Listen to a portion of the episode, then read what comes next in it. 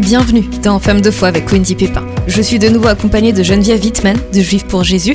Aujourd'hui, on aborde le partage de la foi chrétienne aux Juifs avant de reparler de nos racines juives de la foi, de l'antisémitisme et du Shabbat. Je voulais revenir également sur euh, le reportage sur YouTube Juif pour Jésus, euh, où c'est vraiment très complet concernant votre famille. Après, je me souviens plus, est-ce que c'était votre, il me semble, c'était votre grand-père, oui, où euh, son épouse ne cessait justement d'essayer de le convertir à Jésus. C'était pas son épouse, c'était ma mère, c'était maman qui essayait de convertir son père, en effet. Oui, voilà. Et c'est vrai qu'en tant que chrétien, on a cette tendance à vouloir euh, évangéliser euh, tout le monde. Bah, c'est un peu ce qui est demandé en même temps. Comme vous le disiez, Jésus, c'est le Messie des Juifs, qui est devenu le Messie de l'humanité au final. Il a fait Shabbat, il a été circoncis, il a vraiment cette identité juive. Et moi, souvent, la question que je me pose, parce qu'il y a certains enseignants rabbins que je suis, que j'écoute, et quand je lis, c'est vrai, dans les cours en direct, dans le chat, il y a souvent euh, comment expliquer, comment est-ce qu'on pourrait euh, aider les personnes euh, chrétiennes qui ont cet amour pour le peuple d'Israël, qui ont cet amour pour les juifs, mais qui sont peut-être un peu, j'ose le dire, un peu gauche dans leur façon de faire?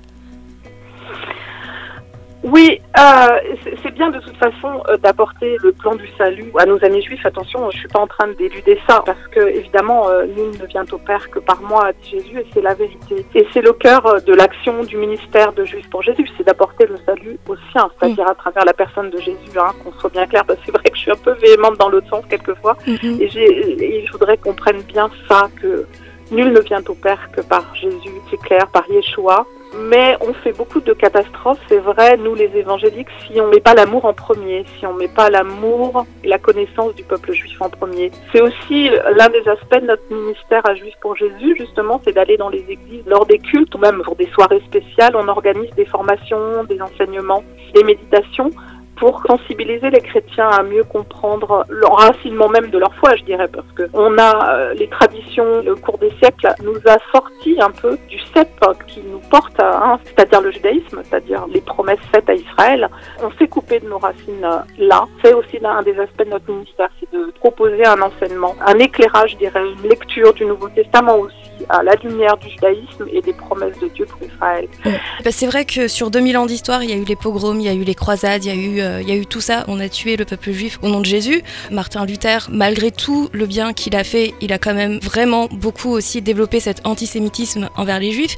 Et ça peut se comprendre aujourd'hui de leur côté si on essaie de se mettre à leur place, ils se mettent à distance, ils se tiennent à distance quand même de ce Jésus parce que, bah parce que pour eux c'est mauvais présage. Mais c'est le Jésus qui a été présenté, mais c'est pas le Jésus de la Bible en fait. Et c'est ça aussi qui est, euh, et comment, comment pourrait-il identifier le Messie d'Israël à mm. travers euh, voilà Mais il y a plusieurs choses, je dirais. Alors d'une part, c'est l'amour, ça c'est clair. Mm. De toute façon, c'est pour tout, hein, euh, que ce soit de parler à des Juifs ou à notre voisin de palier.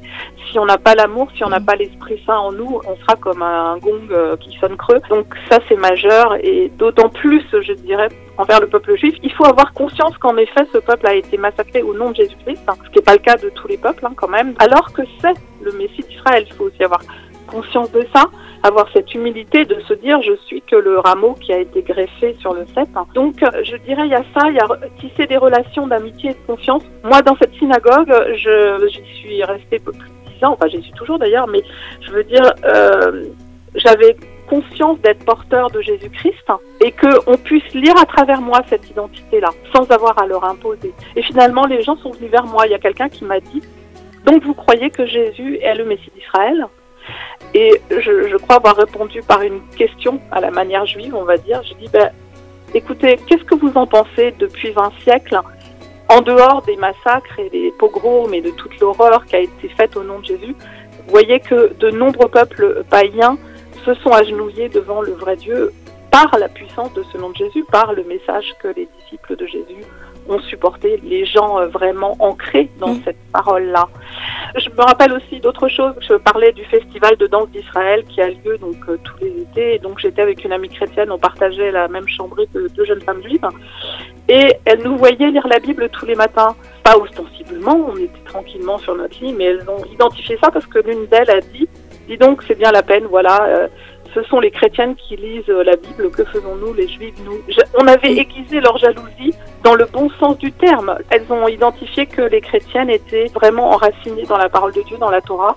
Ça a forcé un peu quelque part leur admiration. J'espère que voilà que ça apporte autre chose. Quoi. Ouais. J'aimerais, euh, avant de parler de Juifs pour Jésus, revenir sur vous, en fait, personnellement. Qu'est-ce qui a fait que vous êtes tourné, en plus bien entendu de votre héritage juif, je précise, qu'est-ce qui a fait que vous êtes euh, tourné vers Israël Alors, instinctivement, j'étais assez fière de ces racines dans un premier temps, mais c'est vrai que c'est le, le, déclic a été fait à la suite de la lecture d'un livre euh, écrit par un pasteur américain.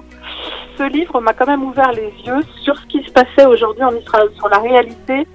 Euh, si vous voulez, en tant que chrétien, on est souvent tourné vers Israël comme lieu de pèlerinage, de là où Jésus a marché, etc. Et ce livre m'a ouvert les yeux, par contre, sur la réalité de ce que euh, la terre reprenait vie conformément à la parole de Dieu, aux prophéties, et donc ça, cette lecture-là, ça a été pour moi le déclic. Ouais. J'ai aussi commencé il y a quatre ans, j'ai ressenti cette nécessité de tisser un pont entre le monde chrétien évangélique qui paraissait totalement indifférent au monde juif et à Israël, en mm. tout cas dans mon entourage, pour beaucoup, pour la grande majorité, et à ma grande stupéfaction, et le monde juif qui avait une réticence naturelle vis-à-vis de la croix, de Jésus, une réticence, même pas exprimée, je dirais une peur un peu. Une, Comme une distance. Une distance, exactement. Ce sera mieux, mm. absolument.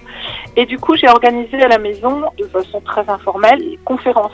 Une fois par mois, j'invitais un juif à parler. Donc, j'ai invité le rabbin Philippe Haddad, notamment, à plusieurs reprises. Je ne sais pas si tout le monde le connaît, je pense pas, mais qui est un rabbin libéral, donc de la communauté de la rue Copernic, la fameuse synagogue qui a été euh, touchée par un terrible attentat il y a des années de ça. Donc, ce rabbin, lui, écrit fait des conférences sur Jésus. C'est un passionné de Jésus, il se dit disciple de Jésus. Mhm. Et quand je l'ai entendu, j'ai dit, mais ça c'est incroyable, un rabbin qui parle de Jésus de cette façon, waouh Il est toujours rabbin, il est toujours... Euh, mais il se dit disciple de Jésus, il a écrit beaucoup de livres. Donc je l'ai invité et effectivement mes amis juifs ont été enchantés de l'entendre. Et de fil en aiguille, j'ai invité un journaliste israélien, une romancière d'Israël, un professeur d'hébreu, etc. Donc je réunissais beaucoup d'amis catholiques. Je disais à mon plus grand regret, les évangéliques restent un peu entre eux. Mhm. Voilà, on n'avait pas envie de trop bouger, mais voilà.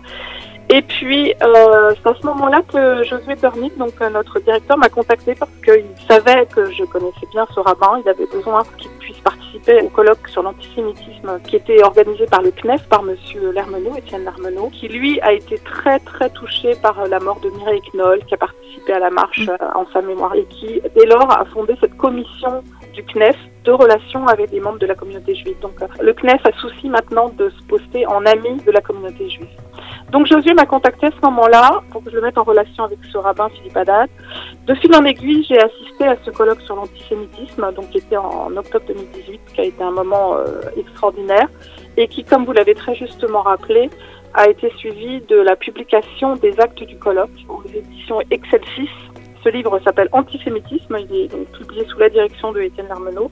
J'invite tous les auditeurs à le commander, à le rechercher, à le lire. Et donc ce livre et ce colloque précédemment donnent la parole à des grands euh, universitaires protestants, à des personnalités du monde juif.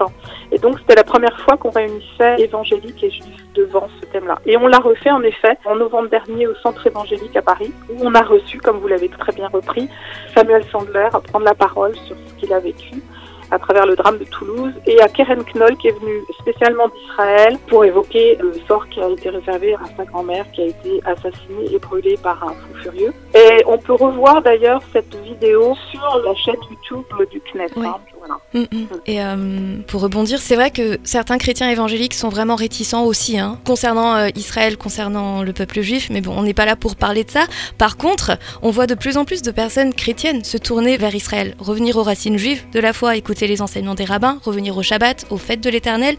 Vous parliez dans le reportage de présentation euh, sur votre famille de l'âme juive. Certains rabbinim, eux, parlent de l'étincelle juive. Daniel Sten, un enseignant euh, chrétien messianique, hein, entre guillemets, parle également de cette étincelle qui se ravive de plus en plus. Est-ce que vous pouvez nous expliquer un peu ce, ce retour de plus en plus grand aux racines juives de la foi? Ben, je, je me l'explique pas, mais, mais euh, je m'en en parler un peu. je m'en réjouis. Euh, je, je, vois aussi dans les milieux catholiques les amitiés judéo-chrétiennes sont très actives et beaucoup de catholiques, qui étaient un milieu quand même antisémite par excellence, beaucoup, beaucoup de gens catholiques ressentent comme une compassion, un amour pour Israël qui n'existait pas jusqu'à présent. Donc je peux que me réjouir et me dire que c'est l'action du Saint-Esprit. Maintenant, pour ce qui est des origines juives hein, de certains chrétiens qui redécouvrent, alors je l'ai observé même chez des non-chrétiens. J'avais une collègue de bureau qui m'entendait souvent parler d'Israël, qui savait que j'étais chrétienne, et est venue me voir et m'a dit, oh là là, moi quand j'étais petite, il y avait un chant qui me bouleversait, c'était Evenu Shalom Alechem. Je ne sais pas pourquoi. Euh, et je lui dis en boutade, mais tu es peut-être d'origine juive, mais elle n'avait ni les traits, ni le nom de famille, ni euh, aucune connaissance. Mais elle a fait des recherches et elle a découvert que c'était le cas. Ça m'a beaucoup surpris et je me suis dit, tiens, l'âme juive, en fait, ne s'éteint pas. Vous savez qu'on a retrouvé comme ça des villages entiers euh, au Portugal qui pratiquaient encore, qui avaient des, espèces de pratiques clandestines dont on ne savait pas qu'elles étaient venues du fond des âges. On s'est aperçu que c'était en fait des juifs du 15e siècle qui avaient continué à pratiquer, à, garder certaines pratiques euh, de façon clandestine. Et dans un autre registre, ma propre fille, euh, qui avait 10 ans quand on est allé en Israël une des premières fois, on arrive en Israël, il nuit, euh, on était dans la banlieue de Tel Aviv, un endroit vraiment pas sympa du tout, et tout d'un coup, à bruit pour point, ma fille me dit oh, c'est ici mon pays. Alors ça, ça m'a vraiment stupéfiée. J'ai dit, mais voilà, c'est quelque chose qu'on ressent au fond de l'âme. Maintenant que les chrétiens euh, qui ne sont pas du tout d'origine juive ressentent tout un coup euh, un amour pour Israël, une compassion que la Shoah bouleverse, ben, tant mieux, c'est vraiment l'action du Saint-Esprit, qui comprennent aussi qu'en effet, euh, on a perdu les fêtes bibliques, on a perdu le sens du Shabbat. Ah ça, c'est quelque chose aussi qui m'a beaucoup frappé en Israël. Je connaissais pas le Shabbat, j'en avais que les échos de c'est ridicule de ne pas éteindre un, de ne pas éteindre la lampe ou euh... des lampes, mm, mm, voilà. Mm, jusqu'au jour où j'ai vécu un vrai Shabbat dans une famille euh, religieuse euh, orthodoxe, hein, racidique, et je me suis aperçue que c'était une journée super joyeuse, que les enfants euh, cavalaient partout sans qu'on leur dise mais écoutez, taisez-vous, c'est un jour saint. Bien au contraire, c'est un jour de fête pour tout le monde et surtout pour les enfants.